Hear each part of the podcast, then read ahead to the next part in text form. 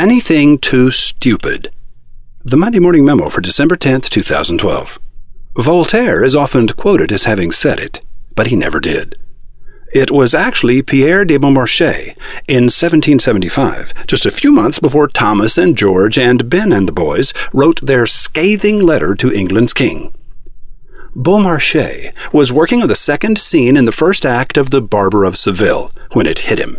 Aujourd'hui, ce qui ne vaut pas la peine d'être dit, on le chante. Which translated means Anything too stupid to be spoken is sung. Now, before you get all hinky dink and say, But George Washington didn't sign the Declaration of Independence. allow me to assure you that my statement is six times correct. Clymer, Read, Ross, Taylor, Walton, and Wythe. George's all. Declaration signers. Isn't it funny how the mind makes assumptions based on fragments of information? I gave you 1775, Thomas, George, Ben and the boys, and a letter to England's king. You thought, Revolution, Jefferson, Washington, Franklin the Founding Fathers, and the Declaration of Independence they sent to King George. your mind filled in the empty spaces. But what if there were no empty spaces? What if the mental bandwidth of your attention was filled with other information? Fill some of that vacancy with music, and you've got a song. Crowd the remaining emptiness with images and actions, and you've got a movie. Make it participatory, and you've got a video game. But now we're introducing an entirely different lesson. Allow me to get back on track. Song lyrics don't have to make sense because words that are wrapped in music aren't held to the same level of scrutiny as words that must stand on their own. Every language is made of obstruent and sonorant phonemes, with the vowels of the language supplying the musical tones. The letters of the alphabet are not phonemes. The sounds represented by those letters, and certain combinations of letters, such as sh, sh, th, th, ch, ch, and ng, ng. The sounds are the phonemes. I'm not making this stuff up. It's a studied and known science. We can look further into it in the rabbit hole if you like.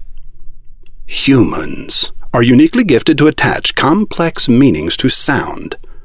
Some of these sound messages are the combinations of phonemes we call words. But a complex sound message without phonemes is called music. Mix phonemes with music, and you've got a song. Words wrapped in music are no longer strictly words, but components of a complexly woven auditory tapestry with additional messages embedded in the pitch, key, tempo, rhythm, interval, and contour of the song. Song lyrics cannot easily be evaluated until they've been separated from the music that has swallowed them. When the music feels happy, we usually think of the song as being happy, even when the lyrics are tragic.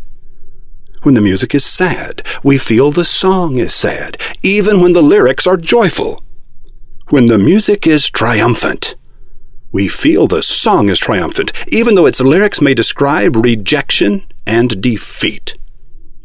On September 12, 2001, the day after 9 11, the most played song in America was Bruce Springsteen's Born in the USA. This is a fact. Radio stations across America wanted to lift the mood, remind us of our heritage, and defy Osama bin Laden, so they filled the sky with our favorite anthem to American exceptionalism. Born down in a dead man's town. Born down in a dead man's town. The first kick I took was when I hit the ground. It took us when I hit the You end up like a dog that's been beat too much, till you spend half your life just covering up.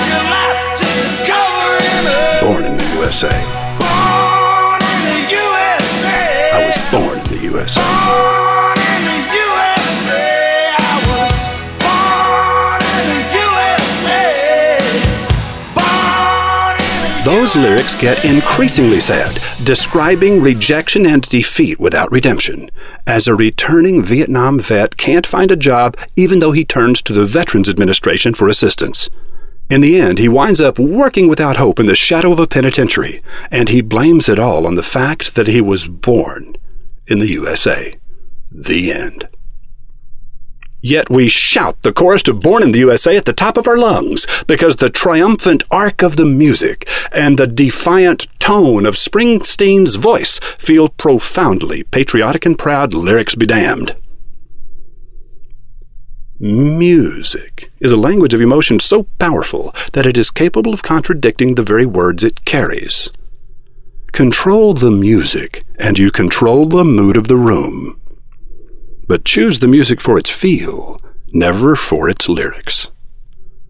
Sound is a stunning phenomenon. Learn how to use it, then choose whom you would like to stun. Roy H. Williams. P.S. Many a movie has been made successful by a memorable musical score. Am I alliteration happy today and mad with meter? Yes, guilty as charged. Perhaps it's the music in me.